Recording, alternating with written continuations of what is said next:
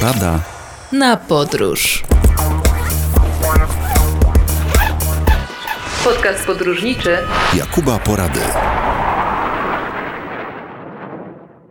Ponieważ jestem z pokolenia, które dorastało w czasach PRL-u, więc w obecnej Polsce, w obecnym świecie, no idę z duchem czasu, ale z drugiej strony mam sporo wspomnień, które przypominają mi lektury, do jakich nas zmuszano i przedmioty, jakich człowiek musiał się uczyć w latach 80., bo ja chodziłem do liceum w latach 80., no w podstawówce zresztą też. No i jeszcze obowiązywała reguła takiego nieśmiałego, ale jednak marksizmu, leninizmu. W związku z tym w wielu podręcznikach były zawarte zwroty dotyczące klasy robotniczej, przewodniej siły narodu, PZPR, czyli Polskiej Zjednoczonej Partii Robotniczej, no i także mm, bazy i nadbudowy, mówiąc znów językiem marksistowskim. W każdym razie na studiach później, to już były lata 90., zainteresowano mnie lekturą Popera, Społeczeństwo Otwarte i jego wrogowie, gdzie jak tłumaczył mi profesor Kaute mówił, że ten człowiek obalił w tej książce marksizm, dlatego ona jest taka ważna do zrozumienia tego, jak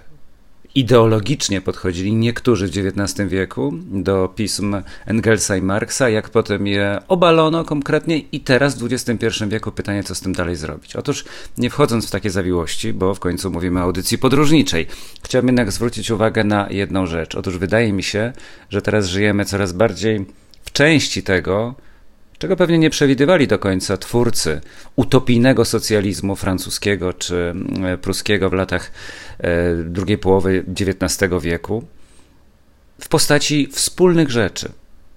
Wyobraźmy sobie, że e, sumujemy wszystko to, co składa się na karp nie mojego, nie twojego, nie waszego, a wspólnego. Proszę bardzo, rower na minuty, samochód na godziny, też oczywiście na minuty pakowanie samemu zakupów w sklepie, zamawianie przez internet różnego rodzaju towarów, przestrzeń wspólna na dysku, czyli muzyka, którą możemy mieć tak naprawdę ze wszystkimi innymi. Po prostu opłacamy sobie abonament i mamy dostęp do filmów na różnego rodzaju Netflixach i brzmień na różnego rodzaju Spotify'ach to, co jeszcze kilkanaście lat temu wydawało się oczywiste, czyli gromadzenie kolekcji w postaci książek, w postaci płyt kompaktowych, czy też w postaci filmów na kasetach wideo, a potem na płytach DVD, czy wreszcie na płytach Blu-ray, w tej chwili dla wielu osób nie ma żadnego znaczenia. Korzystają z dobra wspólnego. To, co przewidywał przydaty Bill Gates, okazało się być prawdą. Czyli to przywiązanie do tego, że to musi być moje, jest w nas, ale w niewielkim stopniu. Ja lubię coś tam sobie zgromadzić, ale z drugiej strony nie mam problemu, żeby korzystać tak jak każdy z nas z rzeczy wspólnych. No i paradoksalnie to jest właśnie takie życie bardziej w komunizmie niż e, wtedy, kiedy przymuszano do tego, żeby coś było wspólne, jak zakłady pracy, ludzie nie przykładali się, nie szanowali tej własności prywatnej i to widać też do dzisiaj w postaci przystanków autobusowych, które są czasami zdewastowane, albo żarówek na klatkach schodowych w klasycznym blokowisku, gdzie nie ma jeszcze monitoringu i ochrony i też nie wiadomo po co, na co, ale zawsze ktoś musi coś namazać e, sprayem albo zniszczyć. Nie zawsze tak jest, ale w wielu przypadkach to występuje. Więc nie ma poczucia, jak wspólne to, to, to niczyje. A tu się nagle okazuje, że coś jest wspólne i szanujemy, chociaż rowery też leżą byle gdzie. Hulajnogi też są ciągle niszczone, ale ktoś się cierpliwie reperuje i widocznie mu się opłaca, skoro dalej nam to udostępnia. Więc zwróćcie uwagę, jak w podróżach, niezależnie od tego, czy jedziecie do krajów bardziej czy mniej rozwiniętych, coraz więcej rzeczy jest wspólnych. Oczywiście wspólne posiłki także, które tutaj paradoksalnie często są e, tym bardziej rozwinięte, im mniej rozwinięte jest społeczeństwo. Czy innymi słowy, jeżeli jedziemy gdzieś na wschód, albo do ubogiej wietnamskiej wioski, albo gdzieś do jakiegoś afrykańskiego kraju, gdzie nie ma na przykład, nie mówię teraz o metropoliach, tylko o mniejszych miejscowościach, nie ma mm, dużej infrastruktury, to jest duża rodzina. To samo jest zresztą na Podlasiu, to samo jest w Lubuskiem i to samo może być w Warszawie. Ale mimo wszystko, im większe miasto, tym łatwiej e, żyć, będąc przedstawicielem samotności w sieci, że nawołam do książki Janusza Wiśniewskiego, która przed laty była hitem. Nie oceniam tego ani nie weryfikuję. Po prostu stwierdzam fakt, który daje mi jakiś asumpt do tego, że podróże to obserwowanie. To jest to, co znowu nawiążę do pierwszego roku studiów, mówiono mi na Wydziale Dziennikarstwa Uniwersytetu Śląskiego. Pamiętajcie, że tematy znajduje się na ulicy Nie przynoście mi nagłówków z gazet, bo to wszyscy widzą. Jadąc autobusem, zwróćcie uwagę na to, jak ludzie się zachowują, na to, jak wyglądają, na to, jak są ubrani. To jest wiedza, która być może dzisiaj ani jutro nie przyniesie żadnego pożytku, ale następnym razem może da asum do jakiegoś felietonu albo do jakichś przemyśliwań. No po prostu tak to jest, że ludzie zachowują się w jednym kraju albo w jednym mieście w ten sposób, a w drugim inaczej. Oczywiście nie należy wyciągać pochopnych wniosków i na podstawie fragmentarycznej wiedzy y, rozszerzać to na całość populacji danego regionu. Wszystko jedno, czy to będzie Polska, Zanzibar, czy to będzie Gruzja, czy y, Stany Zjednoczone, czy dowolne inne miejsce. Chodzi o to, żeby właśnie przez częstotliwość i obserwację wyrabiać sobie pewnego rodzaju um, spostrzeżenia i nawet jeśli one okażą się w dłuższej perspektywie nie do końca słuszne, bo mnie się zdarzyło, że myślałem o tym, mm, że to na pewno jest odkrycie godne, godne nagrody stulecia, a potem stwierdziłem, że jednak może troszkę się myliłem, ale właśnie mylić się z rzeczą ludzką, tak jak myśleć jest rzeczą ludzką. Najgorsze jest brak pomyślunku i bezrefleksyjne przyjmowanie wszystkiego, co powiedzą. Powiedzą morsować, morsujemy, bo modne.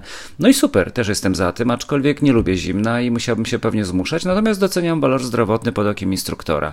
Powiedzą, jemy taką potrawę, to jemy. Będą śledzie, będą śledzie, będzie sushi, będzie sushi. A obserwując w ciągu 20 lat, jakie spędziłem w Warszawie, zwyczaje kulinarne, zauważyłem, że, że ta moda się zmienia tak naprawdę i później wszyscy po prostu lecą jak stado baranów, ale nie mam na myśli tutaj stanu umysłowego, tylko to, że jest przewodnik i reszta za nim podąża. Natomiast mamy w sobie coś takiego, że nigdy nie podążymy za kimś, kto nam wyraźnie wskaże to palcem, bo mamy opór wobec tego, tak jak niektórzy mają opór wobec szczepień, im bardziej będą ich namawiać. Natomiast jeżeli ktoś to sprytnie zrobi i tak zasugeruje, w jakiś sposób zawalowany to powie, no to wtedy rzeczywiście można e, skierować swoje oczy właśnie w stronę danego kraju, w stronę danego miejsca. Tak czy inaczej jesteśmy otoczeni ludźmi i nawet jeżeli chcecie zgodnie z zasadą, żeby to rzucić wszystko i pojechać w Bieszczady, mieszkać yy, otoczonymi dżunglą, czy, czy lasem, czy, czy pustynią, w każdym razie gdzieś tam na pustkowiu, jeżeli chcemy tak być, no to miejmy świadomość, że i tak, i tak wcześniej czy później z tą cywilizacją się zetkniemy. W związku z tym wydaje mi się, iż wniosek z takiego wspólnego życia, które jest dookoła nas, gdyby ktoś nam powiedział, że od dzisiaj, od jutra nie możecie mieć prywatnego samochodu, tylko musicie wyłącznie wynajmować samochód na minutę albo korzystać z Ubera e, czy z innego Bolta albo e, MyTaxi czy jakiejkolwiek innej aplikacji. To by się podniósł bunt. Ale z drugiej strony, jeżeli nikt tego nie mówi, nie nakazuje, tylko widzimy po koledze, tak jak u mnie w pracy, coraz więcej osób już nie ma swoich samochodów po tym jak sprzedali, tylko sobie bierze auto na abonament.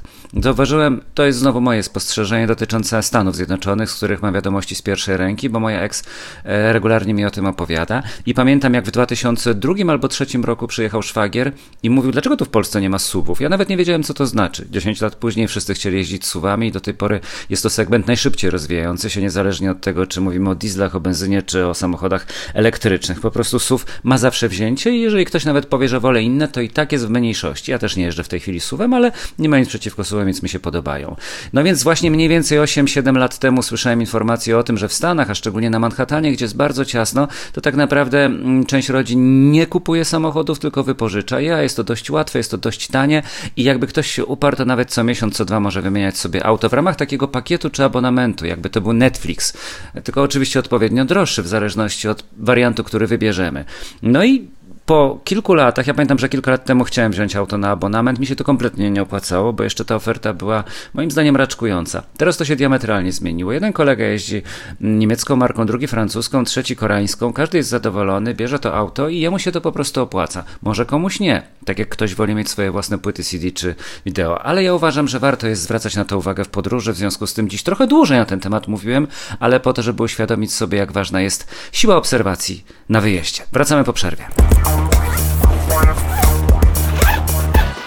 Podcast podróżniczy Jakuba Porady. Zawsze marzyło mi się to, żeby pojechać do Gorlic.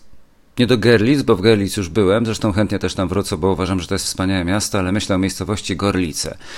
Robię to za sprawą I wojny światowej. Otóż uważam, iż o ile II wojna światowa jest znana, i cały czas wychodzą nowe książki, a ludzie też poprzez kulturę masowego przekazu, czyli filmy fabularne czy też seriale, no zaczynają się interesować, jeśli do tej pory tego nie, bi, nie robili kampanią wrześniową, oczywiście powstaniem warszawskim, które jest bardzo spopularyzowane, ale także innymi epizodami z czasów partyzantki albo z czasów ukrytego czy też drugiego frontu. Natomiast pierwsza wojna światowa, która dla Anglików jest najważniejszą z bitew, dlatego nazywa się Great War i e, jej stulecie było kilka lat temu rzeczywiście szumnie obchodzone. U nas jest praktycznie nieznana. Pasjonaci tak, jeżdżą tym pasem południowym, zwiedzają cmentarze, interesują się różnymi działaniami wojennymi, natomiast dla większości e, jest to ciągle taka terra incognita. Jeśli jakiś film powstanie interesujący na ten temat, albo pojawi się gra komputerowa o charakterze Call of Duty, ale osadzona właśnie w realiach I wojny światowej, na froncie przebiegającym przez terytorium polskie, no to myślę, że to będzie strzał w dziesiątkę ale mnie interesuje historia, interesuje mnie teraźniejszość, jak to wygląda. W związku z tym bitwa pod Gorlicami, która miała miejsce w maju, znaczy 2 maja 15 roku rozpoczęła się wielka ofensywa wojsk państw centralnych przeciwko armii rosyjskiej i ta bitwa jest zwana Małym Werden. Ona została uznana za największą bitwę na froncie wschodnim, bo poległo w niej ponad 20 tysięcy żołnierzy. Czyli coś gigantycznego. Niemcy o tym wiedzą, Rosjanie też o tym wiedzą, my jakoś o tym zapominamy. A żołnierskie cmentarze w okolicach Gorlic przypominają o tym, w tym nekropolia na górze cmentarnej, gdzie jest około 800 żołnierzy armii austro-węgierskiej, armii pruskiej i armii rosyjskiej. A najciekawsze jest to, że w tych wszystkich trzech armiach służyli także Polacy. No na skutek zaborów i na skutek tego, że byli wcielani do wojska. Więc aż się prosi o to, żeby podumać trochę i zrobić sobie takie historyczne rozeznanie. I pojechać potem do miasta, bo mamy tam jeden z najstarszych parków miejskich w Polsce. Jeden najpiękniejszych zresztą. Powstał w 1900 roku, nawet troszkę wcześniej, z inicjatywy ówczesnego burmistrza. Ma powierzchnię około 20 hektarów i jest tam oczywiście plac zabaw dla dzieci, jest kawiarnia, ścieżka zdrowia, no to co wszystko jest w parku. Ale sam fakt istnienia czegoś, co powstało dawno, dawno temu, za czasów naszych pradziadów, to jest moim zdaniem interesująca informacja, bo daje nam kontekst. Patrzymy, kiedyś mówiłem o tym, że patrzymy na trawę, nic nam to nie mówi, ale strzałka, że to jest trawa na miejscu bitwy pod Grunwaldem, już sprawia, że inaczej na to patrzymy. Więc ten park właśnie e, jest czymś takim, co skłania nas ku przeszłości. Gdyby ktoś interesował się uzdrowiskami, to polecam Wapienne.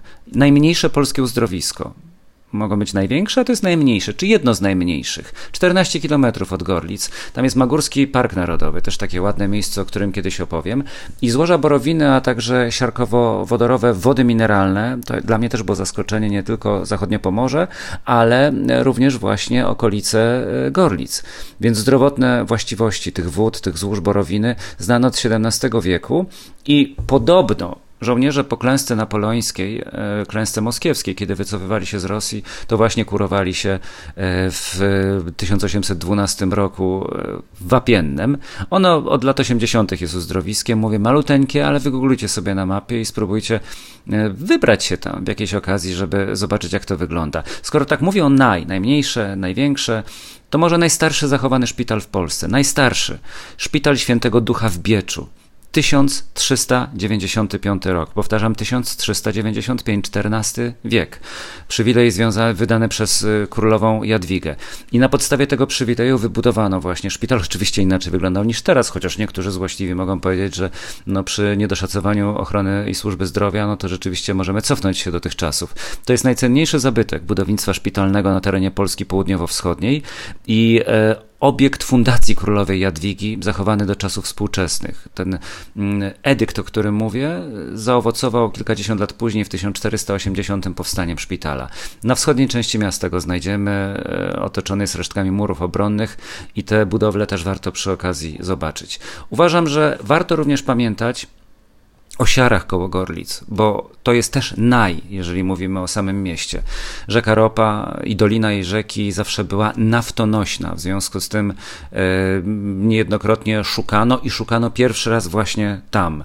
E, zawdzięczamy to innymi Ignacemu Łukasiewiczowi, który był wynalazcą i konstruktorem lampy naftowej i pracował też tam w tym mieście. Ja pamiętam jego pomnik w Krośnie. Moja była żona mówiła, że tam zawsze e, śmiano się, że ktoś temu Łukasiewiczowi kradnie lampkę, bo mu świeciła lampka i co jakiś czas znikała. Pomnik stał, stał i stoi do dzisiaj, mam nadzieję, że także z lampką. Natomiast pierwsza na świecie uliczna lampa naftowa zapłonęła w 1854 roku. Sprawdziłem w źródłach, że u zbiegu ulic obecnej Węgierskiej oraz Kościuszki.